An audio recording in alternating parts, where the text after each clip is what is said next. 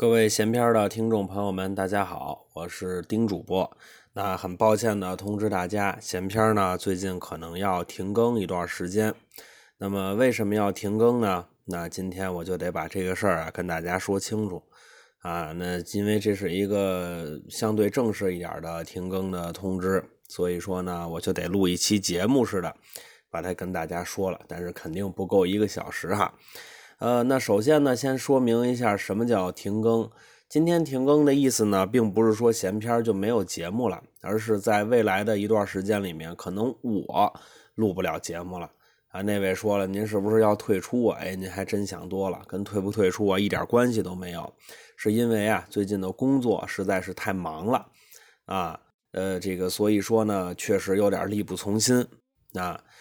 这个在咱们就是粉丝群里面的朋友们呢都知道，那我最近找到了工作，而且呢在找到工作的几天以内呢，我就给大家找到了这个上班摸鱼给大家去写水浒稿件的时间。那也在群里面呢许诺了大家，就说我可以保证2周一稿，如果快的话就是1周一稿，也就是说大家可以在1周到2周之内收到水浒的更新。但是呢目前看来这个计划呢是赶不上变化了，那这个确实很忙碌啊，所以说没有办法给大家来写这个稿件了啊。那既然话都说到这儿了，那我肯定就得跟大家介绍一下我的近况。那从这个几个月之前吧，那在群里的都知道，就是我要开始找工作啊，重新要回到这个工作岗位里面去，因为也确实发现呢当演员这个抵御风险的能力还是比较低的啊，所以说我决定去找一个工作。那我对于工作呢有这么几个要求，首先来说不能太累，不能影响闲篇的更新啊。之后呢，这个可以交5险1金，相当于有个保底。那这几个要求出来之后，我自己在找工作的过程当中，我发现了一个很符合这个工作的岗位，就是居委会。啊，这个居委会呢确实是啊，正点上班正点下班，完了之后呢每天的生活都很有规律，这也就是跟大家说为什么找到了写稿件时间的这个原因。那我应聘的居委会的岗位呢叫做文组员，那如果不说简称的话呢，它叫就是全称呢它叫文化组织员。具体的工作呢其实很简单，那听名字您就能知道它是组织这个文化活动啊，节假日啊，或者说是这个一些民族特色的节日啊，或者说是某一个职业的这个节日啊，我们在这个以社区的身份去组织大家的一些文化活动啊。那么从活动开始的宣传到中间的执行，再到最后的总结写一些稿件啊，这是工作的内容。那日常的工作呢就是在我自己的活动室，就是居委会的活动室里面待着，在里面呢去管理一些文化活动用品、体育用品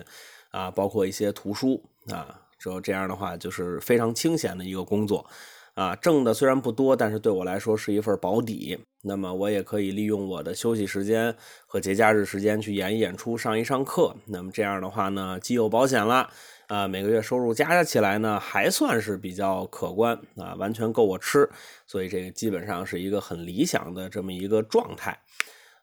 想的是挺好，但是呢入职之后就赶上了北京疫情的反弹啊。那么从道理上说呢，我并不是负责就是大家就印象当中的那种居委会的这个大妈是吧，大哥是吧，我就不能叫大妈了是吧，我就不是那种居委会的大哥啊。所以我管的呢也并不是这个社区平常的琐碎的事情，但是因为这次北京疫情呢还是相对来说比较严重的，所以说一概不论啊，所有只要在居委会工作的人呢就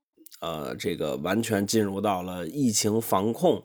上下班时间的这个轮换岗里面。那么我呢也非常有幸就奋斗在了防疫工作的第一线，那么每天呢就是组织大家去做核酸。那如果大家是关注北京疫情新闻的话，大家也能看得出来哈，最近北京是这个核酸呢做的是3天就3天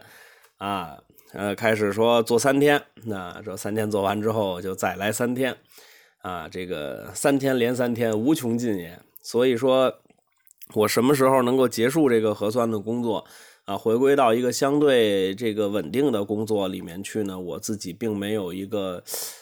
就是看不见头啊，这个日子目前还看不见头啊，这个所以说呢就只能跟各位先说一声抱歉啊，因为现在肯定既然你入了这个职了，你既然是一个社区的工作者了，那不管你的本职是什么，现在肯定防疫是头等的大事儿啊，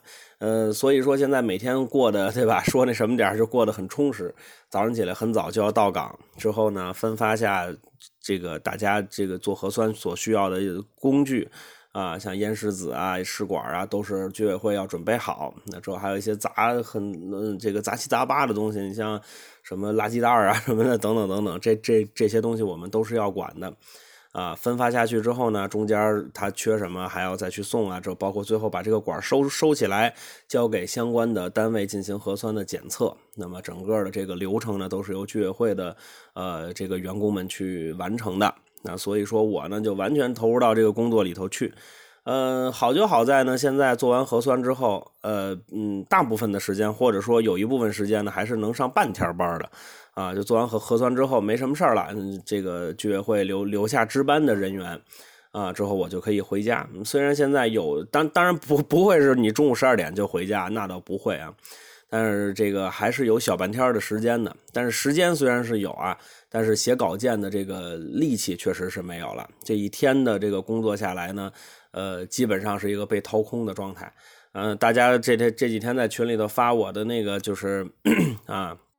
不能叫直播带货了，叫录播带货是吧？大家看我那个视频，基本上也是两眼无神的状态啊。那个就是上了一天班，验了一天核酸之后，下来啊，这个录的那个视频，也看出来是非常累的。啊，也确实是这个防疫工作者还是非常累的，无论是社工、医护，还是包括我们的这个志愿者啊，这个整个投身到防疫工作里面的每一个人啊，都是非常辛苦的啊。之后现在大家基本上都是属于这个体能上面的一个极限啊，之后再去运转啊，所以这个要跟大家说清楚啊，并不是我这个言而无信是吧？啊，这个确实是这个工作呢，它有了一定的特殊性。所以说呢，也希望得到您各位的理解。那好，之后呢，现在毕竟是在防疫的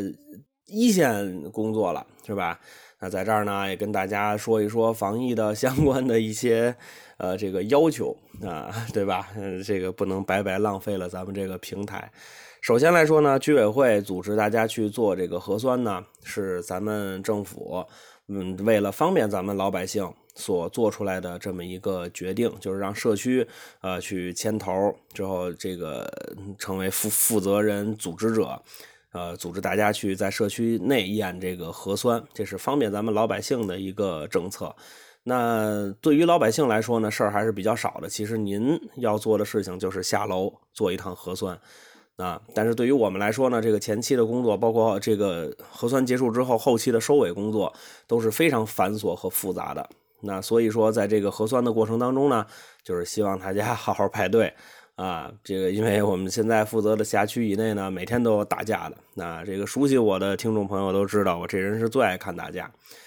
但是呢，我也反复的说过，爱看打架这个事儿是不对的。那我也知道是不对的，但是我就忍不住，是吧？但是呢，你自己去看别人打架呢，多少有点隔岸观火的心态。这个事儿真的发生在你自己的辖区以内呢，确实是比较心累的一个事儿啊。排着队，两个人因为什么摩肩接踵，各种各样奇奇怪怪的问题，两个人吵起来了。那这一吵呢，首先要影响的就是做核酸的效率啊。然后过千人的这种大社区，你稍微一吵的话，可能就会有人做不上这个核酸，而且你一吵啊，这口罩对吧，蹦的七扭八歪的，对于防疫的这个要求呢，肯定也是不符合的。所以呢，我理解大家在排队的时候，就是对吧，这个心情很不好是吧？啊，觉得耽误时间了，等等等等。那之后这个可能跟谁稍微口角两句就会吵起来啊。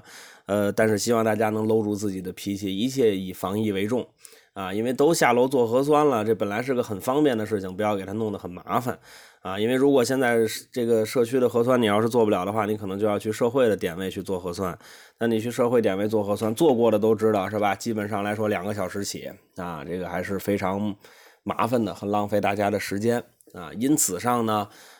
希望大家好好排队，是吧？不要打架。再有一个很重要的事情呢，是一定做核酸的时候要带身份证。啊，人家要是说小朋友实在没有身份证，像我闺女对吧，这么小她还没有身份证，那另说。如果有的话，一定要带身份证，因为带身份证呢是一个提高这个做核酸效率很重要的，甚至于说你把它排到最重要，都可以。那这是最重要的一个事情，保证效率。那因为你如果带身份证的话呢，对于扫码啊，就是登记你信息的那个人来说，他就是举一下手机扫一下你身份证的事儿。但是如果说呢，你要是去这个不带身份证，你直接去跟他说你的身份证号、姓名和电话号的话，首先你说就很费时间啊。再说，如果你这个名字起的要是说就是简单一点，你比如叫个什么赵泽呀、胡斌的、李岩的，就这还好办，对吧？你得自己起那名字，对吧？要再有俩生僻字儿，对吧？叫什么金铜铁，那就麻烦了啊！他这一找啊，一挑啊，对吧？而且带着那个这个就是那种防疫的那种橡皮手套啊。那你再摁错了，这就非常影响效率，所以一定要带身份证啊！这个包括什么这个犯鸡贼的照个照片啊，您扫我这照片啊，这都不要这么干啊！这个扫照片啊，基本上属于受二茬罪啊！这个生孩子的这都知道什么叫受二茬罪，就是自然生产出不来是吧？还得剖腹产，这个给身份证照照片就容易出现这种二茬罪。那跟那瞄了半天，身份证扫不上，最后还得说。这样更浪费时间，所以就带上身份证，这没什么麻烦的，过去扫一下就行了，是吧？啊，当然这个我相信您听咱们这个节目的这个朋友呢，听众朋友呢，基本上年纪还没有那么大啊，所以咱们年轻人呢，可能对于带身份证这个事儿啊，没有那么抵触。那一般情况下是谁会比较抵触呢？因为老年人会抵触的比较厉害，你可能会觉得说，哎呀，现在这个病毒啊误传人的现象这么严重，我这一拿身份证会不会这个就被感染了呀？啊，跟您说不必担心，是吧？这个边上都是有酒精的，那包括我们的这个志愿者也是啊，用这个酒精可以去啊喷身份证。我相信每一个居委会的点位都会给大家安排酒精的，所以没有关系啊。如果说咱们家里面有老人，觉得这个事儿有点不舒服啊，咱们作为听众朋友，您听见这个音频了，对吧？您一定要劝劝这个老年朋友，为了大家的效率，一定要带好自己的身份证件。实在不行，自己带一瓶酒精喷壶，对吧？自己带一个那个橡皮手套啊，这件事儿基本上也就能解决了，那没有那么危险，对吧？之后呢，最后一点就是对，之后你看我这脑子就不太够用了哈。最后一点就是跟大家说啊，这个因为防疫为重嘛，就是但是居委会啊，包括说像医护啊，他们抽不出这么多的人手，所以这个我们就吸纳了社会上很多的志愿者啊，那这些志愿者有的是居民，有的是您小区底下的底商啊，等等，大家都是主动报名来做志愿者的啊，所以说呢，这个志愿者跟大家说是没有钱的。啊，志愿嘛，对吧？那这是志愿者，他是没有钱的，撑死了就是中午管一份饭。那如果有富裕的话，可能会管两顿，你把中午饭拿回去，对吧？嗯，基本上也就是这一顿饭啊。但是呢，这个很多的志愿者就这个也不吃这一顿饭，他们就是全这个叫什么呀？就是鼎力相助啊。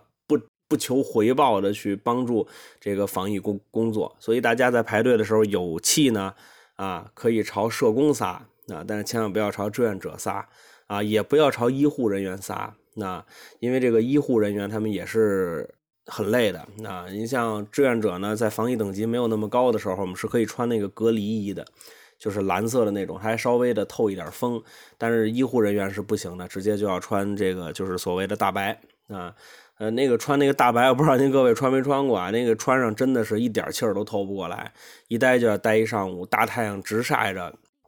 待那么一上午，对吧？而且也没有办法及时的去补水，也没有办法上厕所啊。所以说有火有气可以朝社工们撒啊，但是呢，对于志愿者和医护人员，那也希望大家能够给一份这个耐心和理解。确实这段时间很累啊，但是等这段忙完了吧。那大家现在，如果我现在已经说了我工作是什么了，所以大家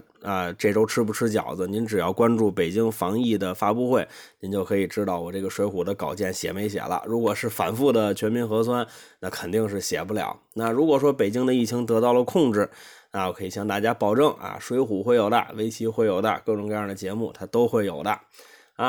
最近呢，要是没什么事儿呢，我可以收集点事情，能说的事情呢，可以给大家讲讲我在居委会的所见所闻，还是比较好玩的。行，那今天呢这个声明差不多就到这里了，那感谢各位的收听，那我们在下一次的正式节目当中再见。